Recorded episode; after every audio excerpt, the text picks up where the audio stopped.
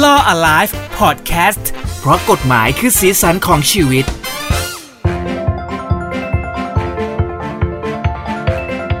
เอาละครับสวัสดีทุกคนด้วยนะครับทาง HUDI Podcast กับรายการ Law Alive เพราะกฎหมายคือสีสันของชีวิตวันนี้เราจะมาคุยแซ่บกันในเรื่องของผัวเมียเป็นอะไรคุยแซ่บโชว์อ่ะอะไรแบบนั้นเพราะว่ามันเกี่ยวข้องกับเขาเรียกว่ากฎหมายใกล้ตัวมากจริงๆอ่ะเรื่องของป่าเรื่องของความรักเรื่องของการมีชู้นอกใจใดๆก็ตามมันเป็นเรื่องแบบคลาสสิกของสังคมไทยเลยครับดูจากละครได้มีทุกเรื่องมาตลอดนะฮะเพราะว่าเป็นประเด็นที่เกิดขึ้นแล้วก็ค่อนข้างจะดังมากๆเลยนะครับทุกช่องเอาไปออกหมดเลยมันมี Facebook Live ออกมาจากภรรยาคนหนึ่งที่เขาไปบุกงานแต่งของสามีเขาเองมันไปแต่งกับไปแต่งกับผู้หญิงคนหนึ่งซึ่งเขาไม่ได้ยินยอมคือตอนแรกเนี่ยบอกว่าจะออกเวร แล้วก็หายไปแต่ภรรยาตามสืบมาตลอดแล้วแต่ภรรยายอมรับว่าเก่งมากนะคือสามารถสืบได้จนรู้ว่าผู้หญิงคนนี้เป็นใครแล้วก็ติดต่อเข้าไปบอกผู้หญิงว่าเฮ้ยเลิกเถอะฉันเป็นเมียเขานะฉันมีลูกแล้วด้วยนะใดๆก็ตามแต่ผู้หญิงคนนั้นก็หาแคร์ไม่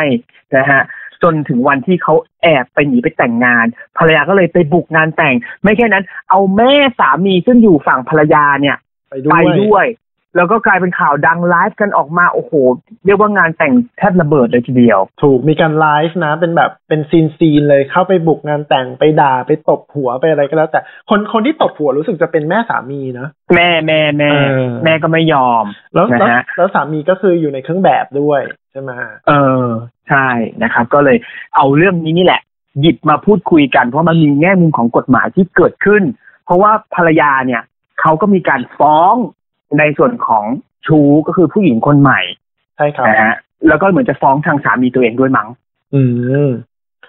ก็คือข่าวล่าสุดอะที่ติดตามก็คือว่าศาลมีคำสั่งให้ผู้หญิงคนใหม่เราเขาใช้คำว่าเมียน้อยจะได้ตรงไปตรงมาเมียน้อยเลย มีคำสั่งให้เมียน้อยชดใช้ค่าเสียหาย 200,000 บาทเดิมเนี่ยเขาเรียกค่าเสียหายไป 300,000 บาทในคดีนี้ก็อาจจะมีข้อสงสัยกับผู้ฟังทางบ้านว่าปกติกระบวนการในการฟ้องเมียน้อยนี่มันต้องยังไงมันต้องหย่ากับสามีก่อนหรือเปล่าอะไรเงี้ยเนาะเนี่ยคำตอบของเราในวันนี้ก็คือว่าจริงๆไม่ต้องฟ้องหย่าเลยคือกฎหมายเขียนไว้ว่าถ้าเกิดมีคนมาเป็นชู้กับสามีหรือภรรยาของเราเนี่ยเราสามารถฟ้องเรียกเอาค่าเสียหายอะจากผู้หญิงหรือผู้ชายที่มาเป็นชู้คนนั้นได้เลยเพราะฉะนั้นกระบวนการในการฟ้องเมียน้อยเนี่ยทำได้เลยโดยที่ไม่ต้องฟ้องหย่ากับคู่สมรสของเราก่อนแต่ถ้าเกิดว่าอยากจะฟ้องหย่าด้วยก็ได้ไม่มีปัญหาก็คือก็ทำไปพร้อมๆกันใช่ก็ฟ้องหย่าสามีหรือภรรยาเราไปด้วยแล้วก็ไปฟ้องหย่าคนที่เป็นชู้ไม่ใช่ฟ้องเรียกค่าเสียหายกับคนที่เป็นชู้ด้วยนะครับแต่ทีนี้เนี่ยพอเรายังแต่งงานกับแฟนของเราอยู่เนี่ยแล้วเขาไปแต่งใหม่ยังไงไอการแต่งใหม่ถึงแม้ว่ามันจะไม่ได้จดทะเบียนมันก็เป็นโมฆะอยู่แล้วปะหรือว่าเขาอยากจะแต่งขึ้นมาเพื่อที่แบบเหมือนออกหน้าออกตาในสังคมกลุ่มของเขามันแค่นั้นเหรอก็ใช่คือจริงๆถ้าเกิดเราเป็นฝ่ายที่จดทะเบียนแล้วใช่ไหมครับก็คือว่าการสมรสของเราเนี่ยถูกต้องตามกฎหมายส่วนการสมรสของเขาเนี่ยเมื่อมันไม่ได้จดทะเบียนมันก็ไม่ใช่การสมรสที่ชอบด้วยกฎหมายแต่ว่าอันนี้จะไม่พูดลงลึกไปในเชิงของเรื่องทรัพย์สินเรื่องอะไรนะถ้าเกิดเขาอยู่กินกันฉันสามีภรรยาอาจจะมีผลที่ตามมาเรื่องทรัพย์สินแต่ว่าถ้าพูดถึงเรื่องการสมรสเลยอ่ะคนที่จดทะเบียนสมรสอย่างถูกต้องเท่านั้นถึงจะถือว่าสมรสโดยชอบด้วยกฎหมายเท่านี้ก็อาจจะมีคำถามแหละว่าแล้วเราเรียกค่าเสียหายจากเมียน้อยหรือสามีได้ด้วยวิธีการยังไงแล้วมูลค่าควรจะเป็นเท่าไหร่อันเนี้ยมันเกิดขึ้นจากขอใช้คำว่าฐานานุรูปของเราเลยครับก็คือว่าฐานานุรูปแปลว่าอะไรครับคุณครูมันยากไปไหม ก็คือว่าถ้าฐานะของเราใช้คำนี้ดีกว่าเราเป็นคนธรรมดาหรือเราเป็นคนดังมีชื่อเสียงไหมเรามีอาชีพการงานที่แบบมันนับหน้าถือตาหรือเปล่าถ้าเกิดว่ามันมีข่าวออกมาว่ามีคนมาเป็นชู้กับเราเสียหายแบบไหนใช่ไหมครับถ้าเกิดเป็น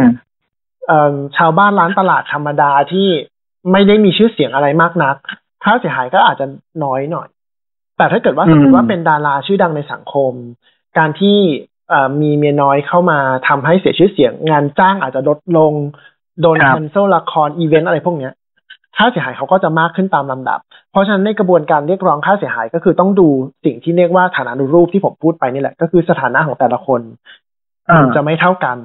แต่ก็ไม่แนะนำให้เรียกสูงมากเพราะว่าถ้าเรียกสูงมากๆโอเวอร์เอาไว้ก่อนเนี่ยค่าใช้จ่ายในการดำเนินคดีมันก็สูงเพราะต้องไปเสียค่าธรรมเนียมศาลตามสิ่งที่เราเรียกไปอ๋อเหรออันนี้ไม่เคยรู้ใช่มันก็จะคำนวณเป็นเปอร์เซ็นต์จากยอดที่เราเรียกสมมติว่าปกติเขาเรียกกันอยู่ประมาณ 3-5 แสนบาทพี่เจอยากจะเรียก10ล้านก็เรียกได้แต่ศาลอาจจะมีคำสั่งออกมาให้แค่ 300,000 บาทก็ได้แล้วแต่ศาลคราวนี้การที่พี่เจเรียกไป10ล้านอ่ะก็ทำให้เสียค่าใช้จ่ายในการดำเนินคดีเป็นค่าธรรมเนียมศาลเนี่ยสูงขึ้นเพราะไอ้ค่าธรรมเนียมตัวเนี้ยมันคำนวณมาจากตัวทุนทรัพย์10ล้านที่พี่เจเรียกไปอันนี้ก็เป็นความรู้เหมือนกันเนาะเราก็นึกว่าเรียกเท่าไหร่ก็ได้เพราะจริงๆแล้วมันกลายเป็นเหมือนรายจ่ายที่เราต้องจ่ายออกไปมิน่าคดีนี้จาก 300,000 ศาลก็เลยตัดสินให้เหลือ 200,000 เพราะว่าผู้หญิงคนนี้อาจจะไม่ได้แบบมีชื่อเสียงอะไรโด่งดังอะไรมากขนาดนั้นด้วยถูกต้องครับตามสมควรเอาในกระบวนการฟ้องหย่ากับสามีเนี่ยก็เรียกค่าเสียหายหรือว่าค่าเลี้ยงชีพได้เหมือนกันซึ่งก็ต้องพิจารณากันด้วยแหละว่าหลังจากแต่งงานแล้วสมมตินะครับว่าทางฝ่ายเราเป็นแม่บ้านที่ดูแลลูกดูแลบ้านอย่างเดียวเนื่องจากสามีบอกว่าคุณไม่ต้องทำงานเดี๋ยวผมหาเลี้ยงเองการหย่ากับสามีจะทำให้คุณเนี่ยไม่สามารถดำรงชีพต่อไปได้เลยเพราะคุณไม่มีอาชีพแล้วนี่อย่างเงี้ยในคดีฟ้องหย่าก็สามารถเรียกร้องได้ด้วยนะครับว่าคุณจะต้องจ่ายค่าเลี้ยงชีพให้กับฉันยังไงศาลก็จะมีคำสั่งกันไปแล้วค่าเลี้ยงชีพเนี่ยมันอันนี้อยากถามเพิ่มว่ามันขอได้จนถึงแบบกี่ปีหมายถึงแบบหรือไปได้เรื่อยๆเลยเหรออันเนี้ยก็ขึ้นอยู่กับกระบวนการตกลงกระบวนการศาลที่สั่งว่าพิจารณาตามความเหมาะสมแหละยิ่งถ้ามีลูกด้วยอ่ะมันก็ต้องมีค่าเลี้ยงดูแลบุตรพ่วงเข้าไปด้วยซึ่งมันก็อาจจะต้องตกลงกันจนถึงบรรลุแล้วแต่กรณีอะไรอย่างเงี้ยนะครับนอกจากนี้ก็อยากจะเตือนทุกท่านว่าดำเนินคดีแบบนี้ได้เรียกร้องค่าเสียหายแบบนี้ได้แต่ว่าอย่าไปประจานคุณเมียน้อยเขาอันนี้เป็นมุมนึงเหมือนกันที่หลายๆคนลืมเพราะว่าเราเคยพูดถึงเรื่องหมิ่นประมาทอะไรอย่างนี้เยอะแยะมากแล้วซึ่งเราก็มานั่งคุยกันกับคุณทนายเหมือนกันว่าจริงๆแล้วกรณีที่คุณเมียหลวงเขาทำมันก็เข้าข่ายความผิดที่เกิดขึ้นเหมือนกันที่เหมือนในคดีนี้คุณเมียน้อยเขาก็จะฟ้องเหมือนกันทำให้เขาเสียหายคือมันอาจจะผิดได้2กรณีแรกคือเรื่องหมิ่นประมาทถ้าเกิดว่ามีการไปพูดหรือใส่ความอะไรเขาเนี่ยทำให้เขาเสียชื่อเสียงถูกดูหมิ่นเกลียดชังเนาะแต่สมมุติว่าไม่ได้พูดแต่ไลฟ์อย่างเดียวเนี่ยแต่ไอ้ไลฟ์ตัวเนี้ยมันสามารถทำให้คนเนี่ยมาให้เขาเนี่ยเสียชื่อเสียงได้เหมือนกันอันนี้อาจจะผิดพรบคอมพิวเตอร์ด้วยเพราะว่าเอาข้อมูลแบบเนี้ยที่สร้างความเสียหายกับบุคคลอื่นเข้าสู่ระบบคอมพิวเตอร์เพราะฉะนั้นตรงเนี้ยต้องระวังบางทีเราต้องเล่นเกมเหนือนะครับคุณผู้ฟังก็คือว่าเก็บข้อมูลเลยแล้วอย่าไปพึ่งประจานอย่าไปเขียนข้างรถคำว่าอีเมียน้อยอย่าไปโพสต์อย่าไปไลฟ์แบบเนี้ยอันนั้นคือดูละครมากเลยนะเขียนข้างรถว่าอีเมียน้อยผมดูละครมากเกินไปเหรอครับขอโทษน้าพลอยเชอร์มานลอยมาเลยเมื่อกี้แล้วไงต่อครับแล้วก็เก็บข้อมูลแล้วก็ไปดำเนินคดีดีกว่าบางคนก็จะถามว่าไอ้แล้วหลักฐานในการพิสูจน์ว่าเขาเป็นชู้กันอย่างเงี้ย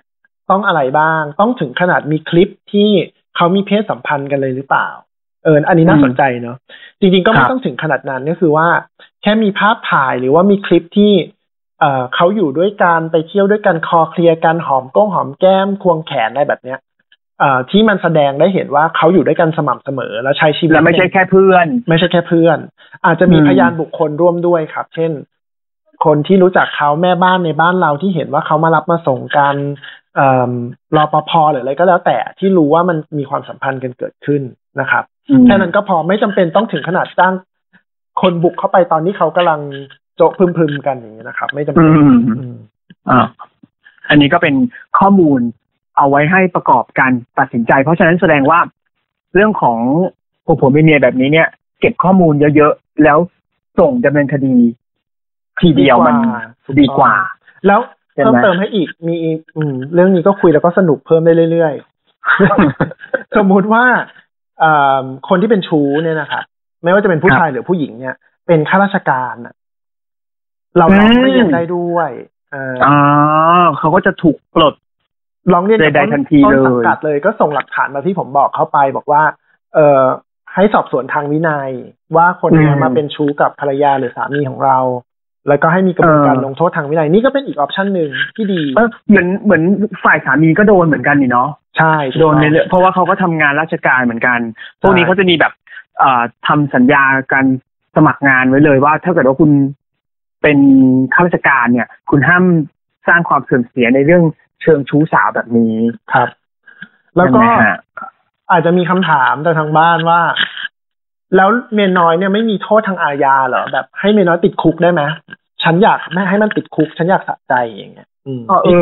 พี่เจว่าได้ไหมก็ดูน่าจะได้นะถ้าเกิดว่าสืบได้ว่าจากเจตนาว่าเขาทำแบบนั้นจริงๆตั้งใจพากลูกพากเมียคนอื่นเนี้ยแต่จริงๆในเรื่องของการแค่เป็นภรรยาน้อยเป็นชู้อย่างเงี้ยนะครับก็ไม่ได้มีโทษทางอาญามันไม่ได้มีโทษจำคุกก็คือสามารถเรียกร้องแค่ค่าเสียหายได้อย่างเดียวแล้วบางคนบอกว่าอ้าวไม่ลงโทษทางอาญาก็ได้ขอให้ศาลมีคำสั่งให้สามีฉันกับภรรยาน้อยเนี่ยแยกกันห้ามอยู่ด้วยกันเพราะว่ามันก็ไปบังคับไม่ได้หรือเปล่าถูกต้องเลยมันบังคับไม่ได้เพราะว่ามันคือการแสดงเจตนาส่วนบุคคลอะที่ฉันชอบที่อยู่คนนี้ฉันมีความสุขที่อยู่คนนี้ศาลไปสั่งแบบนั้นไม่ได้นะครับเพราะฉะนั้นการฟ้องแบบนี้ก็ไม่ได้แน่นอนนะตกไปยกฟ้องแน่นอนนะฮะนี่ก็เป็นข่าวกรณีดังที่เราหยิบเอามาพูดคุยกันแน่นอนว่ากฎหมายมันอยู่รอบตัวเราจริงๆนะครับหลากหลายเรื่องที่คุณผู้ฟังเนี่ยอาจจะได้อ่านจากข่าวหรือเจอกับตัวเองถ้าเกิดว่ามีข้อมูลอะไรหรือมีคำถามอะไรก็สามารถจะส่งมาถามทาง Law Alive ได้ด้วยนะครับหลากหลายช่องทางใช่ไหมครับคุณทนายครับใช่ครับ Law Alive ก็ได้นะครับหรือว่าจะส่งมาที่เพจหรือว่า IG ของผมก็ได้นะครับเซิร์ชว่า lawyer cb นะครับตรงตัวเลยก็สามารถติดต่อได้เลยแล้วก็ฝากข้อความหรือคอนเทนต์ที่อยากให้เราทำให้ความรู้กับทุกๆคนได้เลยครับหรือใครมีปัญหาอะไรใกล้ๆตัวก็เนี่ยบอกมาได้นะครับเผื่อว่าเราจะหยิบเอามาเป็นสักอีพิโซดนึงนำคำถามของคุณผู้ฟังแล้วก็มาตอบเป็นข้อๆก็ดูน่าจะน่าสนใจดีเหมือนกันแบบคร่าวๆในแต่ละคนที่เจอมาสำหรับเรื่องของกฎหมายรอบตัวอะไรแบบนี้นะครับได้แล้วถ้าเมื่อไหร่เรามีสปอนเซอร์เข้าเราจะเริ่มมีการโฟนอินเชิญคุณผู้ฟังเข้ามาซึ่งเราจะมีวันนั้นนะครับเนี่ยมีครับมันต้องมีครับแล้วก็ตั้งใจทำรายการอย่างยิ่งยวดมากๆเลยนะครับยังไงก็ฝากติดตามแล้วก็ฝากกดไลค์กดแชร์ด้วยนะครับไม่ว่าจะฟังผ่านทางช่องไหนก็ตามถ้าชอบเอพิโซดไหนคุณแชร์ใน Facebook ได้เลยเผื่อว่ามันจะเป็นข้อมูลดีๆให้กับคนรอบตัวคุณด้วยในหลากหลายเรื่องราวที่เราหยิบเอามาพูดคุยกันนะครับก็ฝากด้วยแล้วกันนะครับวันนี้หมดเวลาแล้วเนาะเราก็ต้องบ๊ายบายกันไปก่อนนะครับขอบคุณคุณทนายนะครับขอบคุณครับพี่เจเจอกันครั้งหน้าครับสวัสดีครับครับสวัสดีครับHUDI Podcast เรื่องที่คุณฟังแล้วต้องร้องว่า HUDI